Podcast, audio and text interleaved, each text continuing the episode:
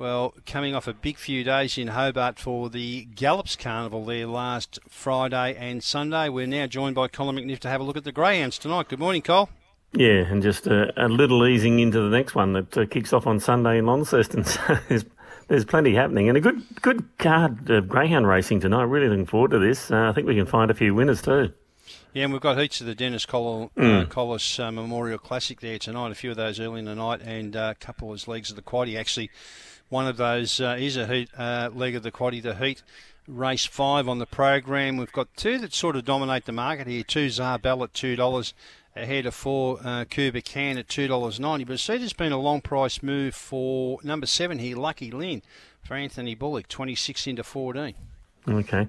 Look, Sarbell's been flying over longer trips. It's one that's passed three at Devonport. All have been over the 580.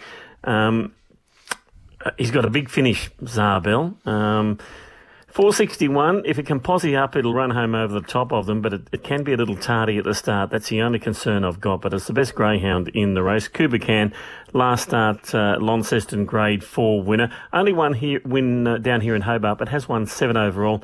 Tilly Vista from the inside's racing well, but only one win from 12, but does seem a chance here off the red. I've gone for 2 4 1 there in leg 1. And the second leg of the quaddy, race 6 on the program, another heat of the Dennis Collis Memorial. And the favourite here, and a very well back favourite, is the yellow runner Blackwood Buster, 310 into $2.50.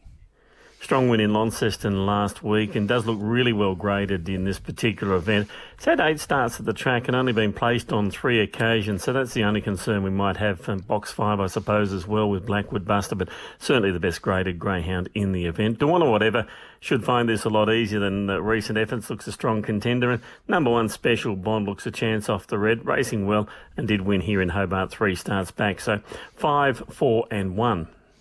Now, the invitation is race seven on the program, and the favourite here is uh, for Teddy Medhurst, number four, Rip Away at $2.60 ahead of the red uh, Dark Titan for Debbie Cannon at $3.20. And I think that's pretty much it as mm. far as shorties in the market is concerned. Oh, the Pink Runner, don't start now at $4.80. Yeah, one and four here. Dark Titan. It missed out as past couple of runs, but has won uh, six at the track and distance with the best time of 25.85 off the inside. I think it's a greyhound to beat from four Rip Away, who is in line for a winning hat trick. Very good here last week. Good type. They look the only two we need to take there, one and four. Now, the final leg of the quadrella. Uh another heat of the Dennis Collis Memorial. Uh, it's been knocked around by scratchings, and a pretty important one here, Cole. The Red Runner mm. Winburn mm. Dixie, which was the second elect, it's out, along with four full strength, 10 Pablo Titan out. Nine Ping Excellence goes into box four. So basically, Dancer of Flames sort of got the red.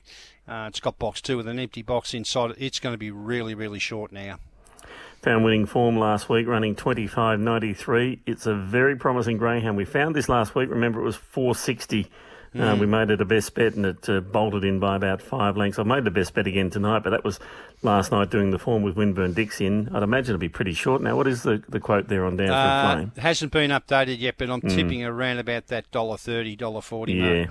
Yeah, a bit too short to make a special, but we'll just stand at one out in the quaddy. It's uh, it's got a real motor this this greyhound, and now it's uh, it's found the way to uh, just get out of the boxes uh, evenly with the rest of them. If it, it steps evenly, it just wins. Uh, number two, okay. Dance for Flame, short but sweet. Okay, well, the cheapest quaddy in the first league, 2 4 1 into 5 4 1 into 1 and 4 and 2 1 out in the last leg, which is Dancer of Flame. Now, you did mention it as a special. It might mm. be too short now. Anything else you like on the program? It is. Yeah, in the following race, race 9, number 8, Gracie's Joy, she strolled home in Launceston. Very, very impressive on Monday night from box number 4. Uh, I think she'll be winning from box number 8 here tonight in Hobart, race 9, number 8, Gracie's Joy. Nice type. Okay, she's currently at $2.70, so a little bit of a wait, but that's okay if we're back a winner. All right, Cole, uh, we've got a big few days coming up again. We've just got the Gallops Carnival out of the road for Hobart, but Launceston uh, is where it all happens next Wednesday.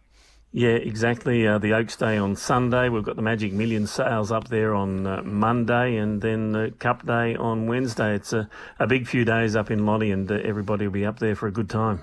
Okay, uh, looking forward to your calls tonight and looking forward to the action from Launceston beginning on the weekend, running into Wednesday. You have a good uh, week and we'll chat again next Thursday, Cole. Cheers. Thanks, Jared.